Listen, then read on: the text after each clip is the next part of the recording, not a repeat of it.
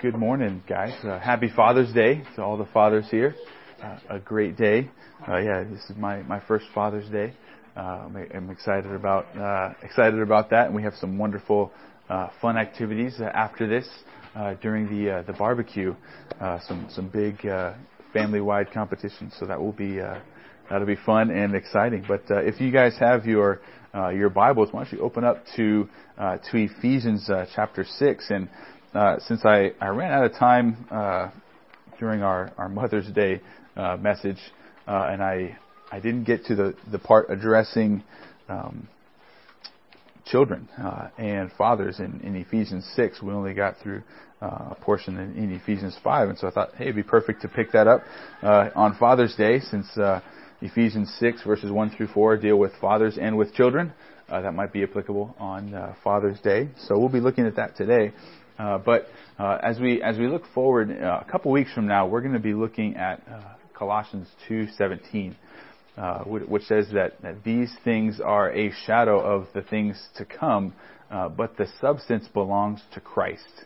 It, it, shows this reality that there are some some earthly practices and some earthly roles that are a shadow of heavenly realities, and uh, this, this verse, uh, Colossians 2:17, shows us that that there's these earthly realities, but it's it's Christ who is the substance behind those uh, realities, uh, and and God often does that. Uh, he often uses uh, pictures of things in this life to to explain things, and we, we, see shadows on earth, and the substance belongs in heaven, and we see that also in in a way when uh, when God, uh, who is who is spirit, uh, who is eternal, uh, who is uh, infinite, uh, chooses to identify himself as Father.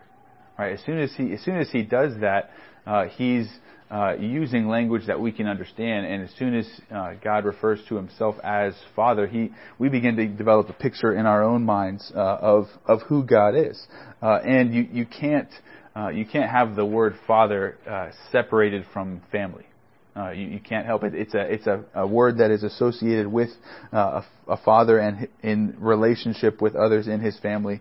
Uh, and as soon as God uh, refers to himself as, as father, you think of your own relationship with your earthly father. You think of a father's relationship with his children, his, his love for them, his care for them, his, his provision, his protection of them.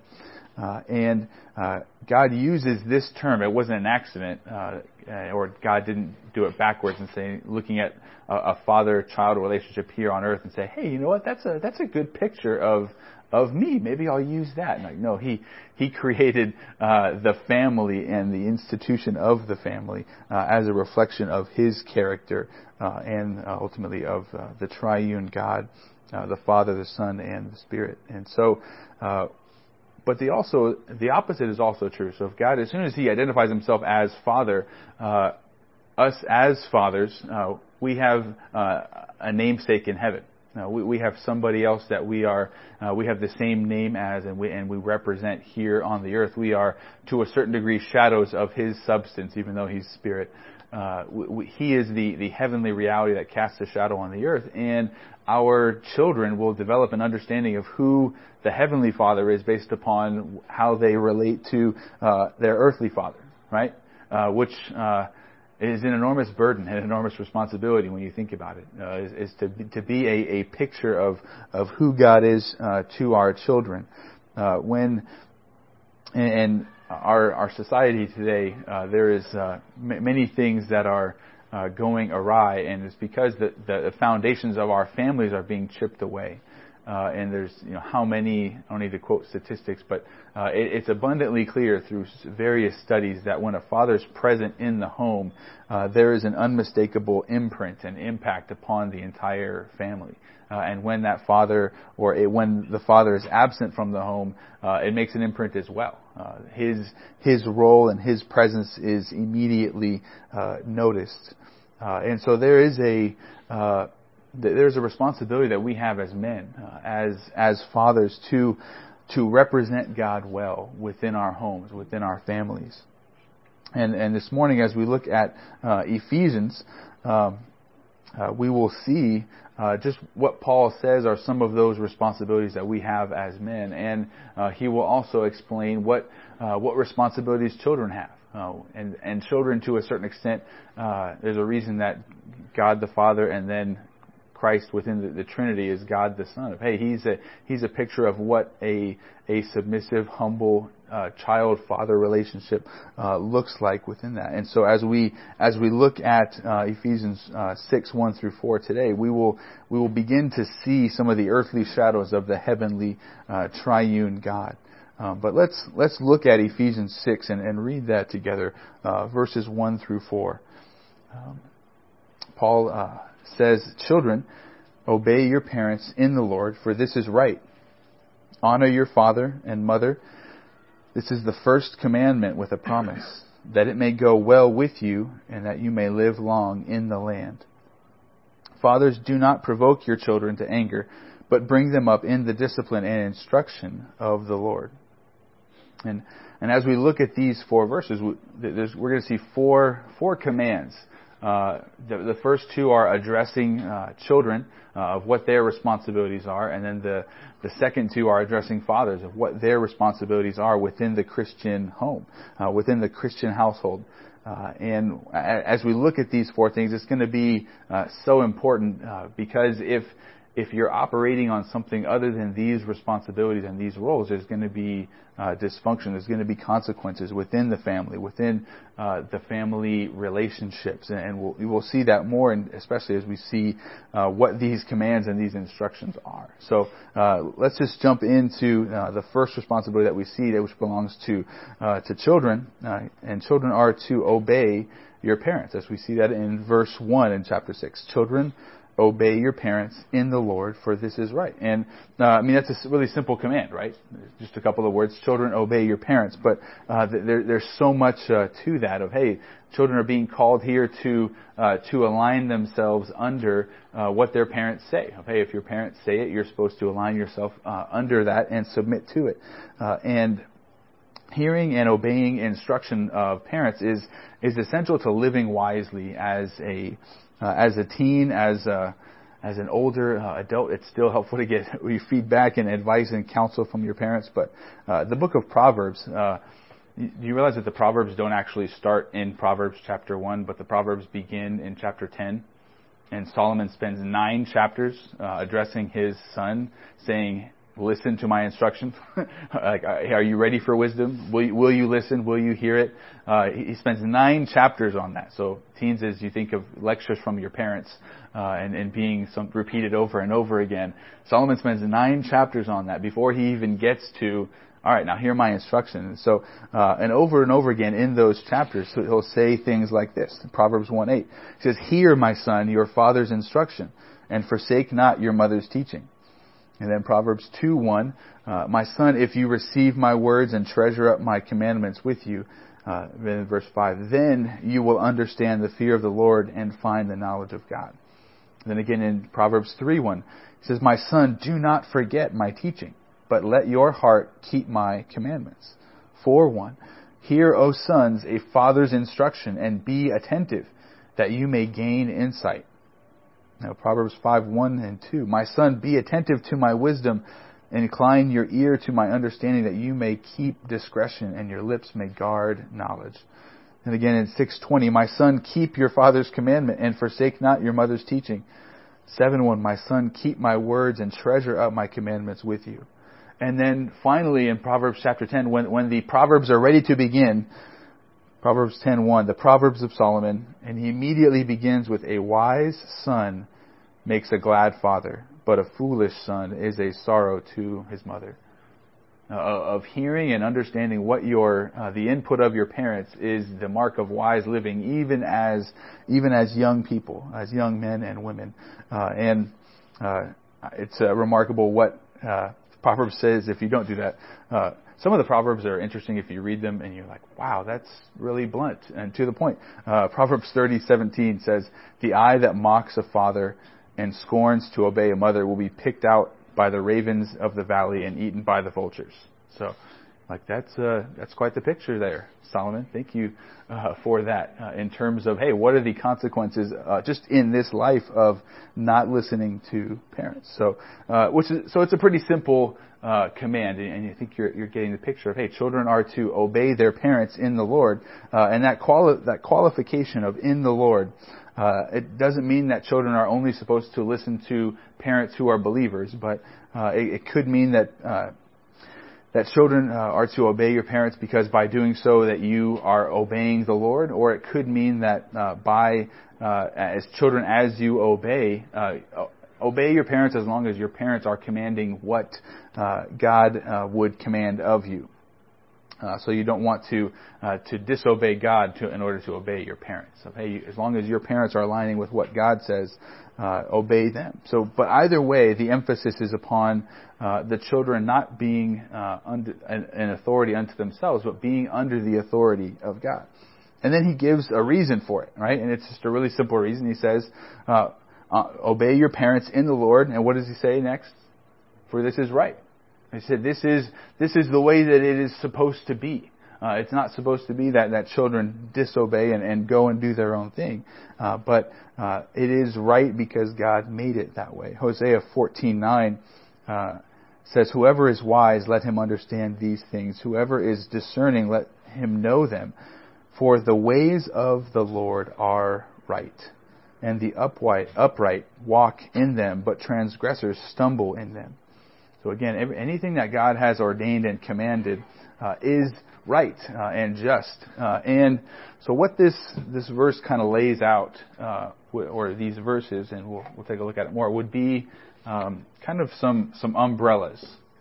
If I can use the the whiteboard here. So this is the the big umbrella of God's authority. And then underneath this big umbrella, We'll make it a Mary Poppins style umbrella with a cool curved handle. Uh, underneath this big umbrella, we have a smaller umbrella uh, within every household. Uh, here's the, the delegated authority uh, that parents have.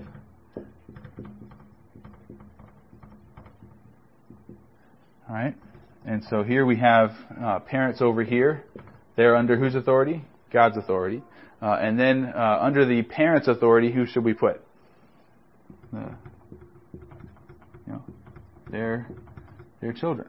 Okay, and so uh, what what parents uh, or here what we have being addressed is that children uh, are to align themselves under the authority of their parents, right?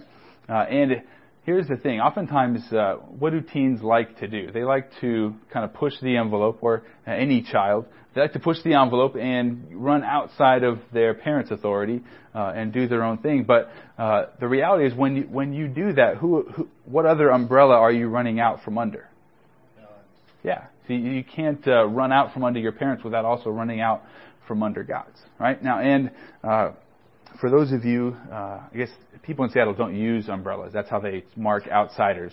Like that guy's new. He's not from around here. They just all have rain jackets. But in Southern California, we use umbrellas uh, also for the sun, like to protect us from the sun, uh, because we hardly have rain. But uh, what do umbrellas do?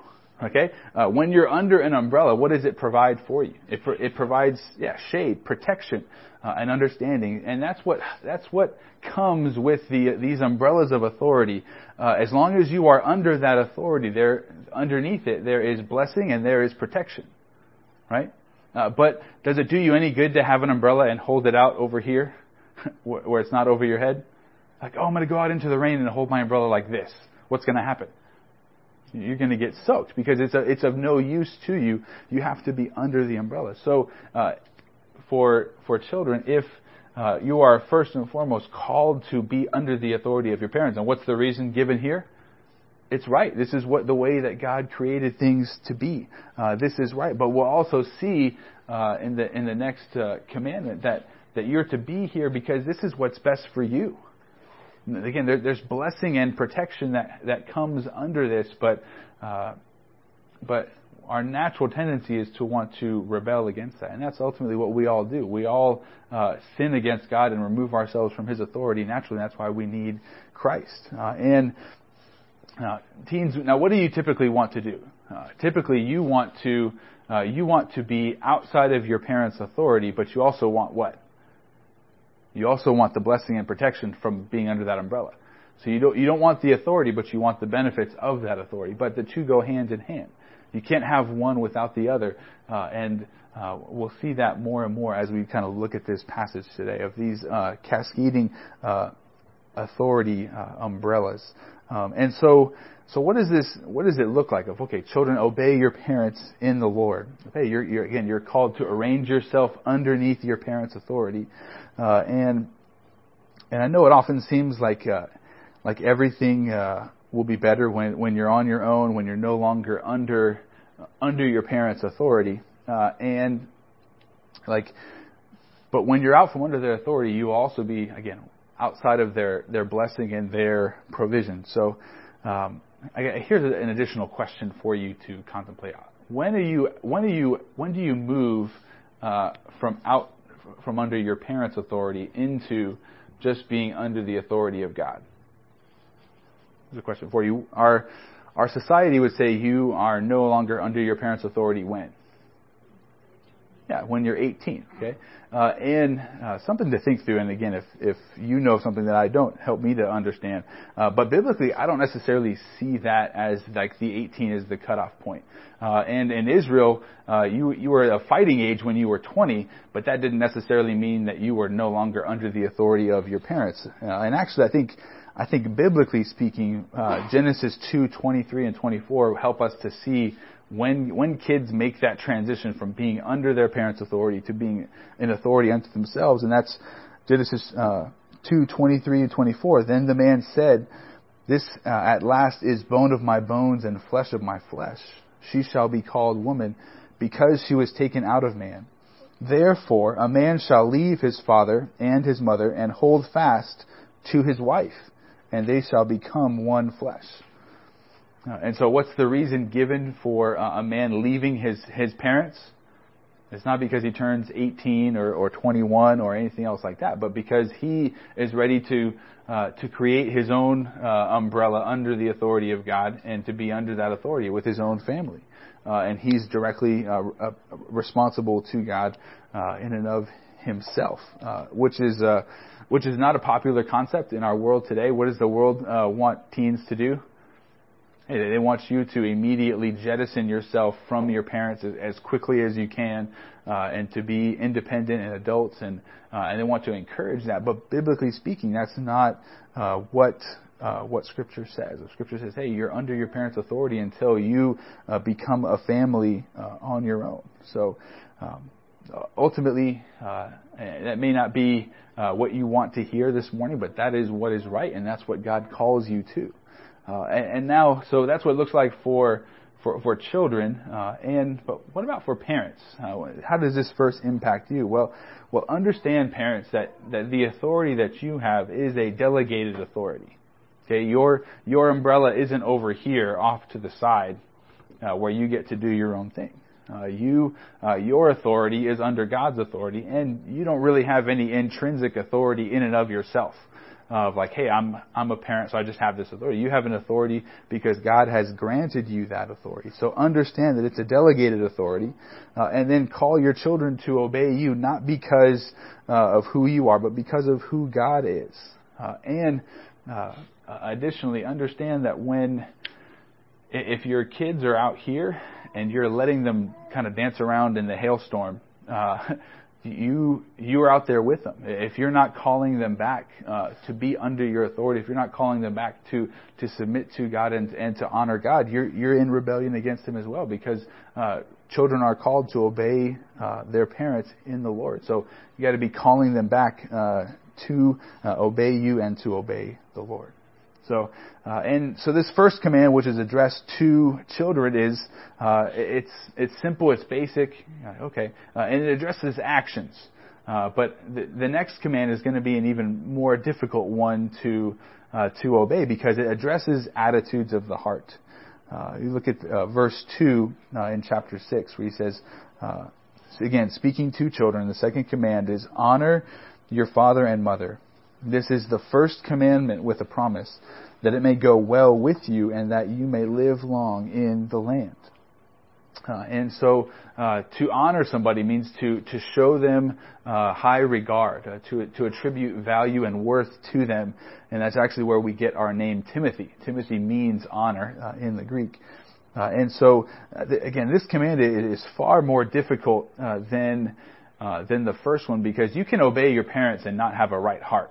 Right? You ever, you ever do that of, you know, you kind of are begrudgingly kind of shuffling your feet, uh, and and you're like, okay, I'll do this, but I'm not I'm not thinking highly of you at this point in time. Uh, and so this reality that that that children are to honor their parents, of they are they are to to think highly of them.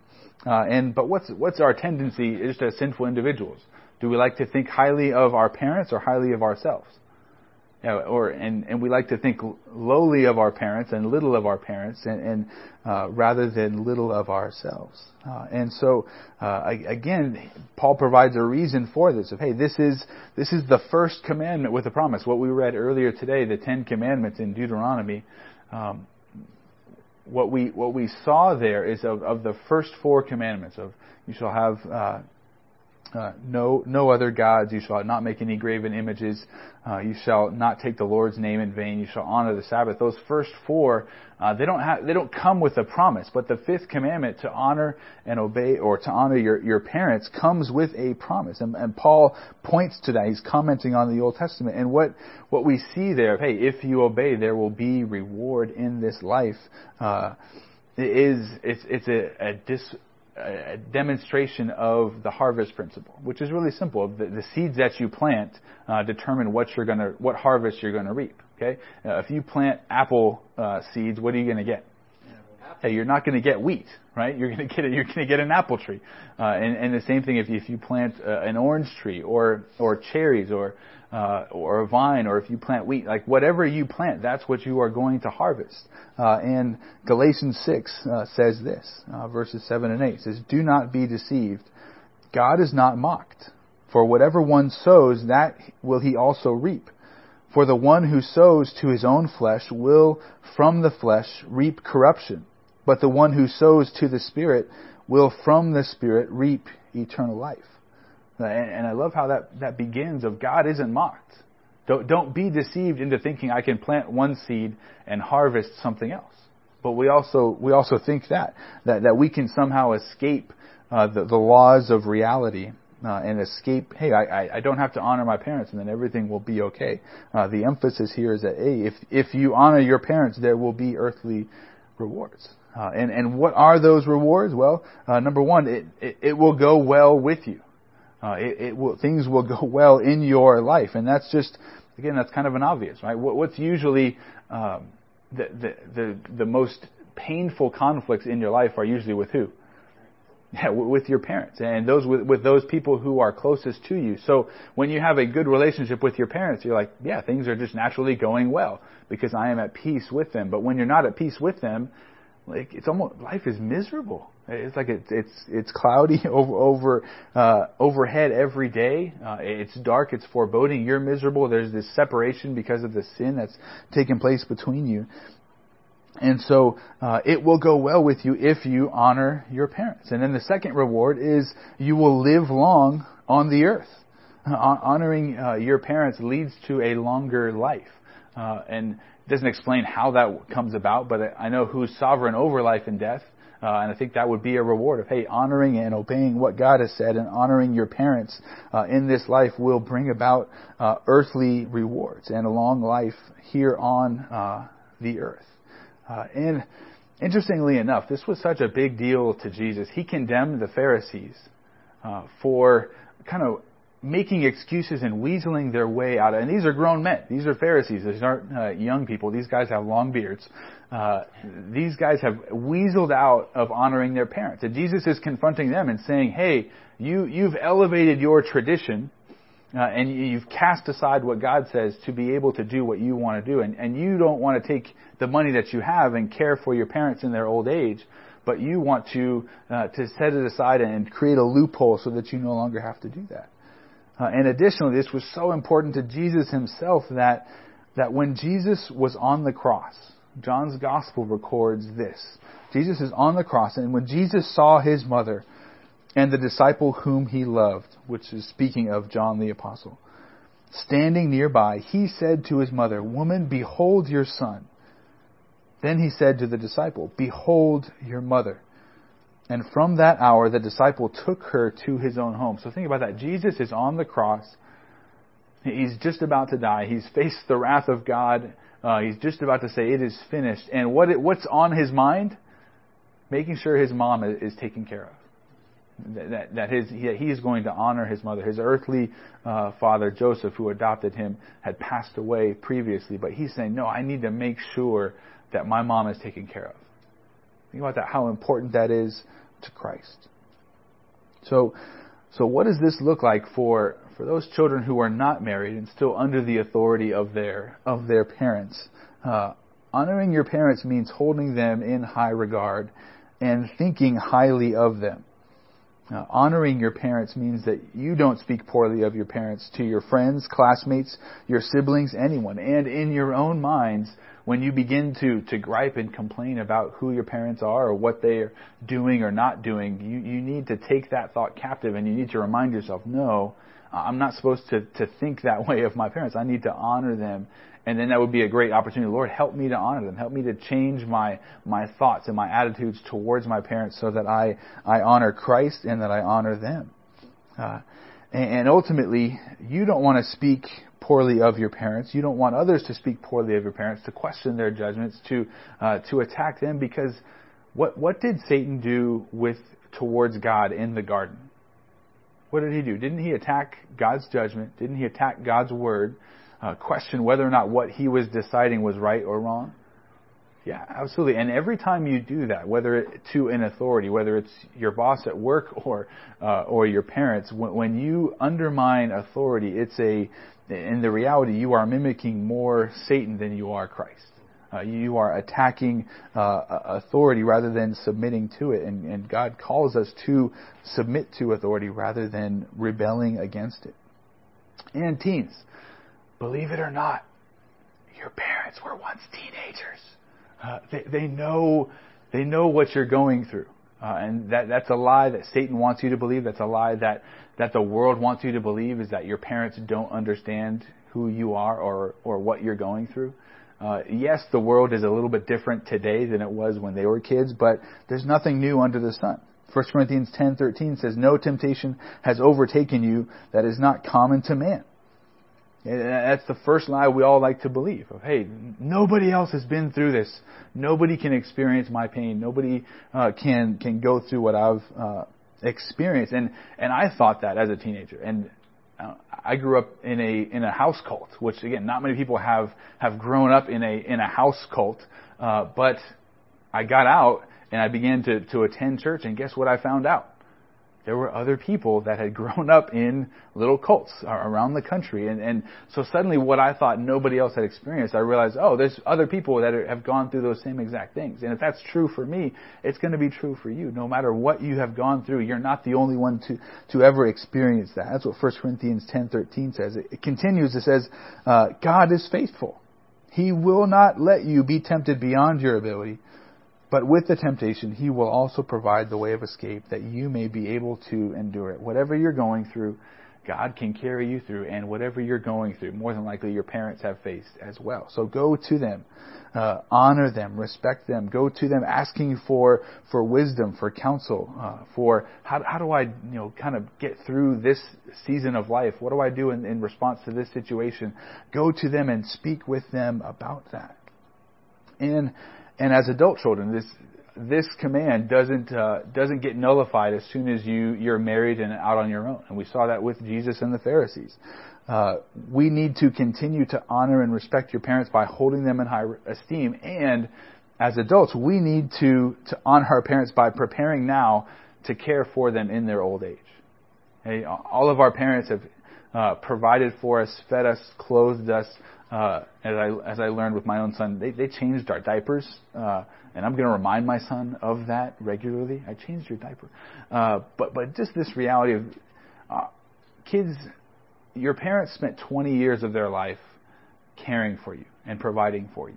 uh, the first 20 years of your life when you couldn't provide for yourself. Uh, they they looked after you, and guess what? When your parents are older, in the last I would say, hey, the last 20 years of their lives, you should be ready to take care of them. You should you should be ready to to provide for them uh, and to uh, to make sure that they they're not homeless, that they they're able to uh, to ex- exist, and whether that means hey that them coming and living with you, that means you're uh, arranging for them to move closer. But we we have to take that seriously. First Timothy five eight, uh, Paul writes, he says, "But if anyone does not provide for his relatives." And especially for members of his household, he has denied the faith and is worse than an unbeliever. So, so think about what, what, what Paul says there. He elevates of, hey, what those Pharisees were doing of, of refusing to provide for their parents. Paul says that, that that's worse than, uh, than being an unbeliever. He's denied the faith. And, and so as we, we see these two commands, which are, hey, to, one addresses the actions and one addresses the attitudes of, of obey and honor. Uh, uh, one's easier than the other, but they're both difficult. Uh, and so those are the, the two responsibilities of, of children. Uh, submit to your parents as you submit to the Lord uh, and honor them, care for them. Uh, but now that the focus shifts from children to fathers as we look at the next uh, section, of, we see the father's responsibility, the, the, the first one, uh, in their parenting relationship is do not provoke your children. and I know in your hearts all of the teens were like, Amen. Uh, but but let's look at uh, let's look at verse uh, four. Uh, it says, "Fathers, do not provoke your children, uh, but bring them up, or provoke your children to anger, but bring them up in the discipline and instruction of the Lord." So the, that first command there is is a call for restraint in the exercise of authority. It's saying, "Hey, don't do this. Don't don't provoke them uh, to anger." Right? And, and the term fathers here is, is elsewhere used of parents, so it could be specifically of fathers or it could be of both mom and dad. Uh, but either way, uh, as the head of the household, who who has the, the majority of the responsibility? The men, the the, the husbands, the fathers, uh, and so uh, I'll I'll treat it as the fathers are being addressed here, uh, and. So, so what does it mean to provoke your child to anger? Uh, and it means that, that you are the reason for resentment or bitterness within them. Uh, and it usually comes about because there's some type of inconsistency within the home. The children recognize the inconsistency, and even if they can't explain it or, or put it into words, uh, they'll begin to, to, to have anger within them. They'll begin to have resentment towards their parents, and especially towards their father, when there's an inconsistency in the home. See, I experienced this as a as a teenager, uh, not realizing much. Again, growing up in this uh, household of seeing certain things that my, my parents were, were claiming to, to be and, and, and to do, uh, and then realizing that wasn't what they were asking me wasn't lining up with what they were doing themselves. Uh, and uh, I became a very, very angry teenager, uh, extremely angry. Uh, and again, part of that was because I was I was sinned against, but but other times I, it was just seeing these inconsistencies within the home. Uh, and the, the, clearest biblical example we have of this would be David and Absalom uh, in 2 Samuel. Absalom uh, was so angry because his father allowed uh, Absalom's sister to be raped, and he didn't do anything. Uh, and so there was injustice in uh, in David's house, and, and it just it just brewed within Absalom to the point where Absalom rebelled, and David uh, had to fl- run for his life. He had to leave the city. Absalom took the kingdom for a time, uh, and imagine having to go to war to fight against your own son, the civil war, and you have to battle your your own son. Uh, that is uh, uh, just a, a horrendous horrendous experience, I'm sure. So, uh, but but let's let's look at this. What what are ways you can provoke your children? Kind of kind of a how-to guide, so to speak, so that you can avoid it. Uh, number one, I'd say you can you can provoke your children by by smothering them, uh, by attempting to control everything in their lives. Uh, in essence, you would uh, be extending your umbrella beyond what it should be. So you you kind of have uh, an umbrella that goes well over, you know, outside outside of God's authority, uh, and you're continuing to uh, to ask things of your kids that that you shouldn't be asking of them, uh, and you are not exercising your own authority correctly. Uh, but but I also have to make a note onto this one because this is the one that that teens and again Uh, I, I would have done it. Everybody, many would do it. Uh, teens would probably be the most or the quickest to to say, "Oh yeah, my parents are doing this. My parents are too." What's the typical word that you would say? Over overbearing or overprotective. Yeah, my, my, my parents won't let me do anything. And the definition of overprotective isn't my parents won't let me do what somebody other somebody else's parents will let them do. Uh, that's not the definition of of overprotective because uh, as you look at this, if if your parents allow you to, to, to get into sinful relationships or wander into sin, what are they not doing? They're not caring for you. They're not calling you to be under the umbrella uh, of their authority or of God's authority. So uh, th- there's there's a balance here, and this is going to be the most difficult one to to figure out. But uh, in terms of not not smothering uh, your children, uh, and and so parents don't don't allow uh, your kids to wander into sin or sinful relationships, but also understand that you you have to be loosening what you're asking of them. Uh, and there will, as kids get older, you have to lessen the the restrictions upon them because there will come a point where either if you don't lessen it, if you don't loosen it, they will just say, "All right, I'm done with this," uh, and they'll be gone. Uh, so there's a gradual loosening that needs to take place. But teens also uh, understand that, that your, your parents probably aren't nearly uh, as bad at this uh, as you as you would uh, uh, accuse them of. So number one would be, hey, smother your children uh, by attempting to control everything. The second way to to to provoke your children would be to show favoritism uh, or compare your kids one to another, which is just devastating. Why can't you be more like your brother? Like, oh, that that that will be sure to to provoke your children and to exasperate them. Uh, and you see this in Isaac and Rebekah, which we read about in Genesis, right? Each of them had a favorite, and how did that end up? Ended up with the two boys having to uh, to part ways for years and years uh, because Esau wanted to kill Jacob. Okay? Uh, a third way to to provoke your children would be to create a culture of works-based approval within your family. Every family has a unique culture to it, and if you in your family create this environment where if your kids achieve something, then they, they get all of the, the praise and adulation, but they, if they don't achieve anything, they're kind of put off to the side. Uh, and it, what ends up happening is kids will feel like they have to constantly be doing and achieving in order to be loved by their parents. And when they're not doing that, they're not loved. Uh, you don't want to create that culture. It's it's anti-gospel. Uh, works-based systems never uh, never work because you can never do enough. Uh, when, when, you get into, I have to earn the, the love and affection of my parents, uh, it's the same way of trying to learn or, I guess, deserve or earn the affection of God. It, you can't do enough to do that. Uh, so don't create that type of works-based culture in your own family. Uh, fourthly, if you want to provoke your kids, always be critical and never encourage them.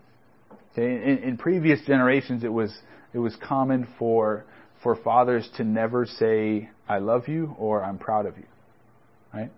Uh, but uh, and, and that just had a, a, devastating effect on on previous generations because their fathers never affirmed; they only uh, were critical, they only discouraged rather than encouraged. Uh, and I think a, a big way, unknowingly, uh, my dad did this a lot. Uh, would be with sarcasm. Of sarcasm is is one of those things where there, there's some some teasing elements, but then within those elements, there's always just a little bit of truth, right? Uh, and that little bit of truth will really, really hurt because then your kids are like, well, do they really think that or, or, or what is that? So sarcasm can be a, a way of being critical, but kind of in an, in an underhanded, guarded way where it's kind of uh, plausible deniability. But, but sarcasm can really be hurtful and impactful upon your kids. Uh, fifthly, uh, if you want to provoke your kids, act as if your children are unwanted or an inconvenience to you. Uh, act act as if they uh, their presence is is a, something that you don't want around. Uh, sixth, you can uh, force your children to grow up too fast. Don't let them be kids. Uh, kids need to be kids. They they need to to run around and play. Uh, my wife understands that even just about me. Like I get hyper, I need to go outside and run around. Um, so so don't force your your children to grow up too fast. Let them be kids. Uh, understand what what the age appropriate activities are uh, and, and let them do that. Don't require more uh, of them than what they are capable of. Uh, number number seven, I would say, uh, if you want to provoke them, discipline them in an inconsistent or ungodly manner. If, if you really want to provoke them, uh, discipline them inconsistently or ungodly. And, and, and what would fall under that would be uh, verbal abuse, physical abuse. That's discipline in an ungodly way. You know, whether that's you know spanking in, in anger or or disciplining them in, in some other way, uh, but but that that is most assuredly a way to to provoke them to anger, to to exasperate them.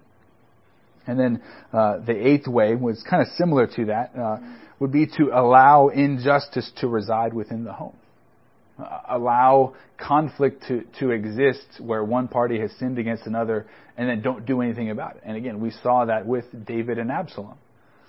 David's brother, or not David's brother, uh, Absalom's brother, Abner, again, raped, raped their sister, and David did nothing. So what does that communicate? Dad doesn't care. You know, what, what happened to our sister? Dad doesn't care. Uh, and so if, if you allow that to, to take place within the home, uh, yeah, your, your children will be provoked. Uh, and then number nine, uh, I would say, live an unholy life while claiming to follow Christ. That will that will also provoke your kids. Say, I'm following Jesus at church, and then at home you're a completely different person that that will provoke them because uh, they will see the duplicity, they will see uh, the hypocrisy, and hypocrisy it, it always angers. And again, your your your children may not even be able to articulate why they will be angry, but they'll be angry.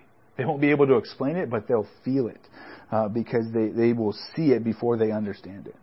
Uh, and I know that's a, a long list, and that's not uh, an exclusive list. I'm sure that there's others, but those are big categories of hey, if if you're working to not provoke your kids, then, then you need to be aware of what what all of those ways that you can provoke them uh, are. Uh, and and that's a sobering command. I know as I went through this um, yesterday, it was just just really thinking through uh, our family culture and what I need to be aware of moving forward.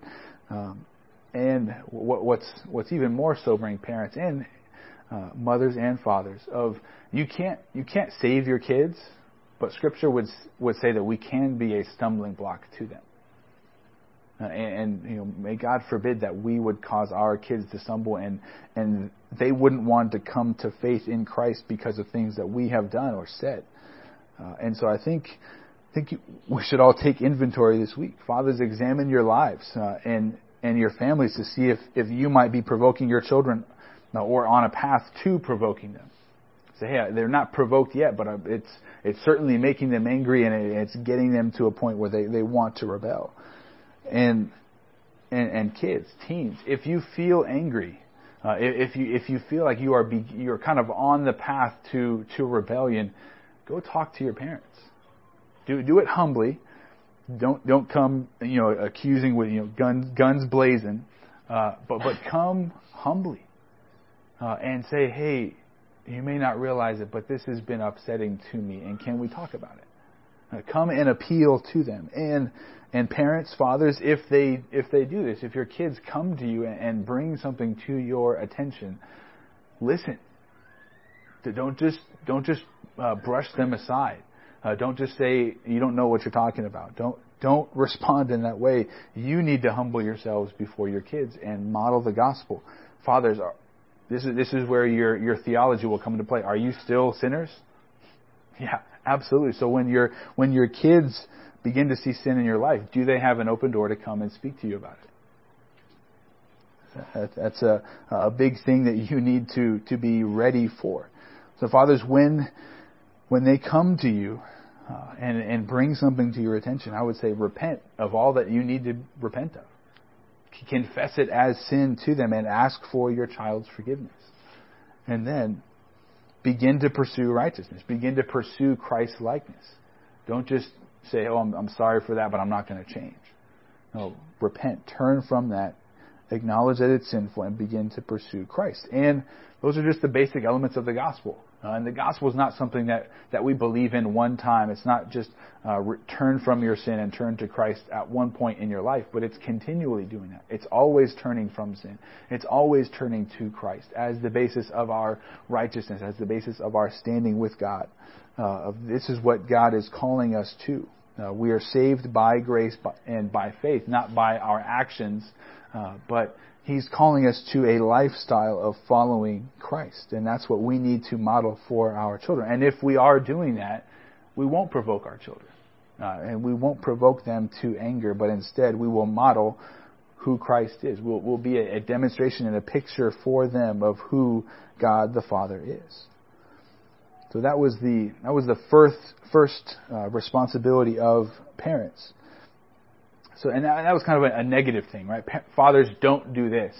But what should fathers do? Uh, and that's the, the last uh, point today, the, the fourth responsibility or the second responsibility to fathers, that, that they are to discipline and instruct your children uh, in the Lord. Uh, we look at, we see this in the last part of verse 4. But bring them up in the discipline and instruction of the Lord.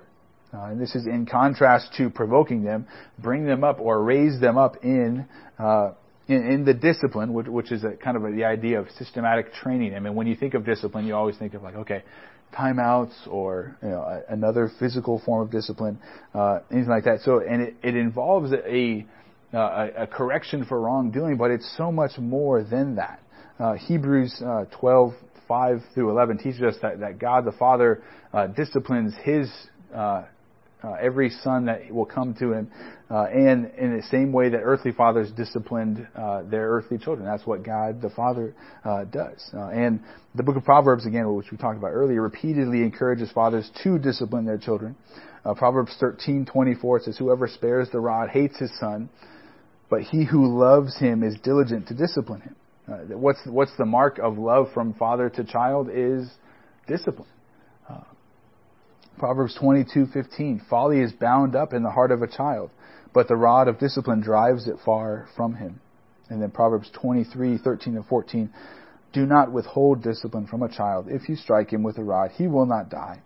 If you strike him with the rod, you will save his soul from Sheol.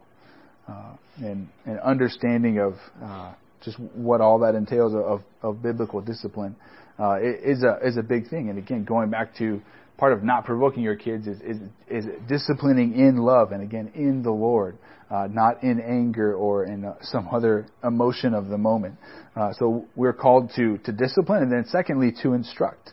Uh, and to uh, to put uh, into our children an understanding of who God is, of what He's calling them to do, of what He's calling them to be, as we saw in Deuteronomy six this morning that that Bruce read. What, how often are we supposed to to instruct our children? Yeah, absolutely. And don't see the church as the primary discipler of your kids. Don't, don't send them to youth group. Don't send them to children's ministry to be discipled.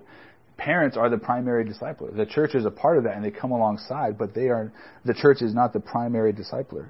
Proverbs 22, 6 says, train up a child in the way he should go, and even when he is old, he will not depart from it. Now that's not a, that's not a promise, that's a principle.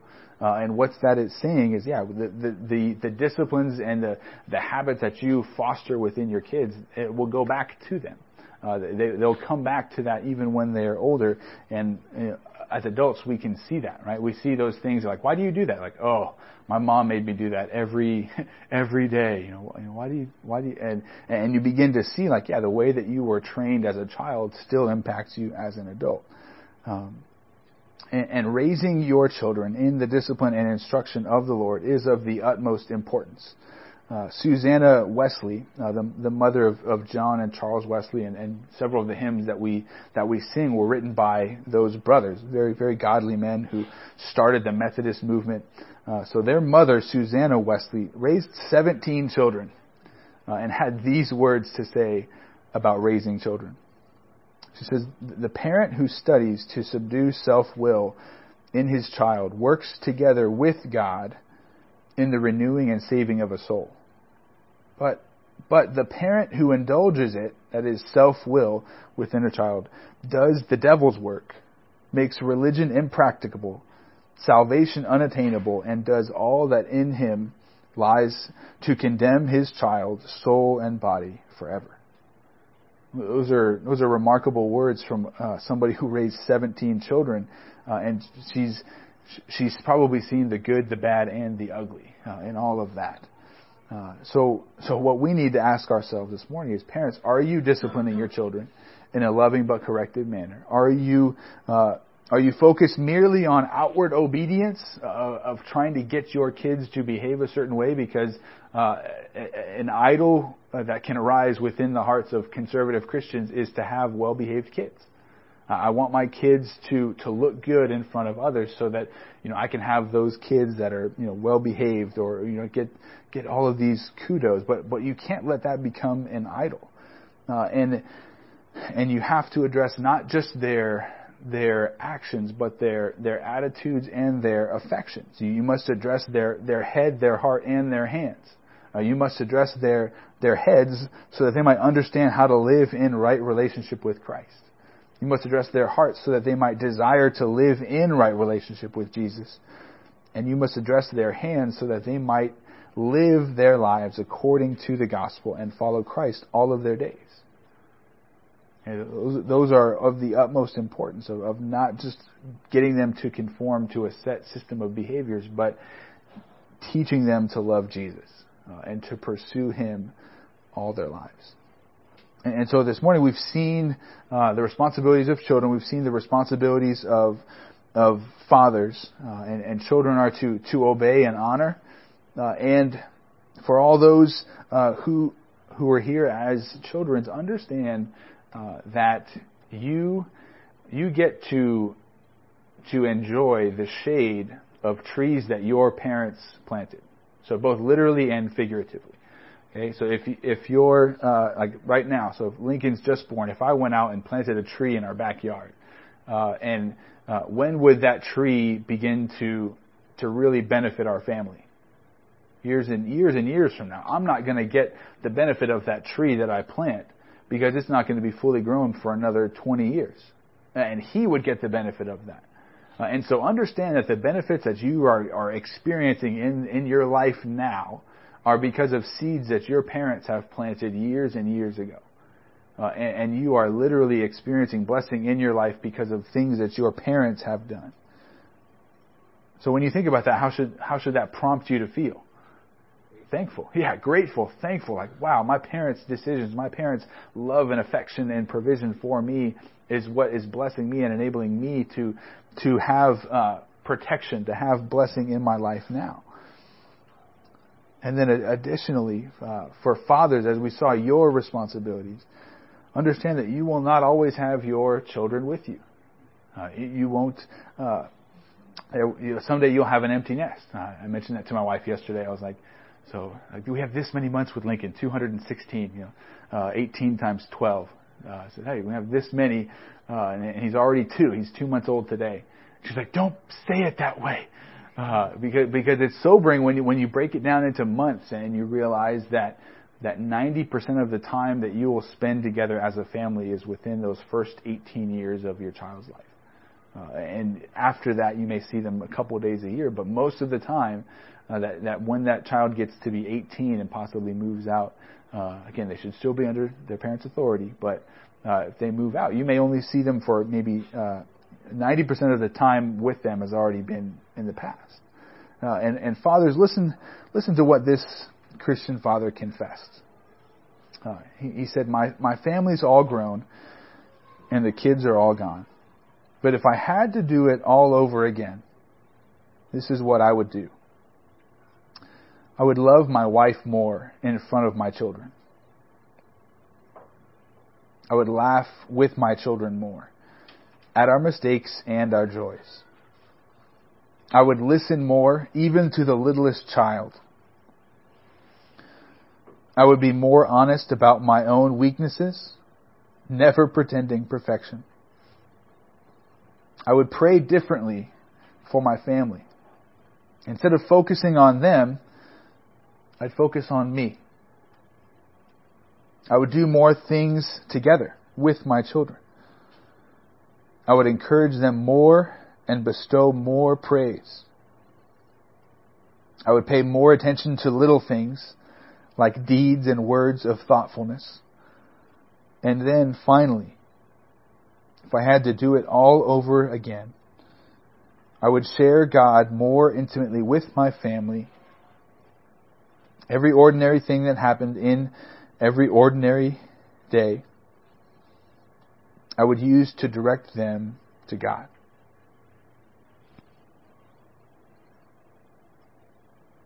And may, may that be our focus uh, as, as fathers to direct our, our children to God, uh, to encourage them. That way, we, we might be with them for eternity and not just days in this life. And children, understand the blessings that your Father brings to you each and every day. Even what you don't even see are there. Uh, you don't even realize that you've been in the shade for years because of things that they have done. Thank them for that today. Let's go now to our Heavenly Father and thank Him.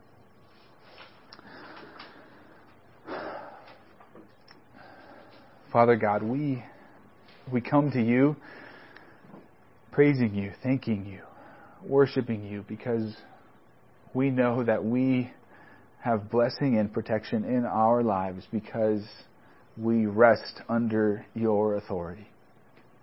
Lord, you provide us with shade, you provide us with covering. You have given so much to us that we do not even realize. Lord, forgive us for all of the occasions where we have taken your provision and your care, your love for granted. Lord, help us to be thankful for who you are, for what you have done, for how you have blessed for us, cared for us, provided for us. And Lord, for us as fathers, help us to, to imitate you and to be that reflection, that shadow of who you are in heaven to our children. That we might not provoke them, that we might not cause them to stumble in their walk. But Lord, help us to, to discipline and instruct them in the Lord, to glorify you as we do that. And I pray that you would lead and guide the children here. The, the, the teens, the, the preteens that in their relationship with their parents, Lord, that you would just bless them.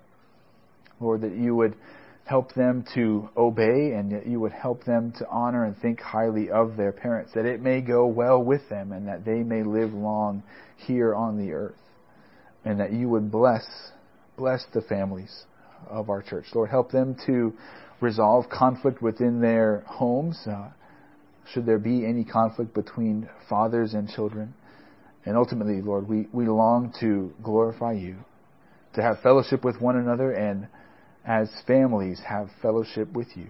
Lord, we ask for your blessing, your guidance upon our week and upon our day today as we celebrate the fathers in our congregation. We ask this in Jesus' name. Amen.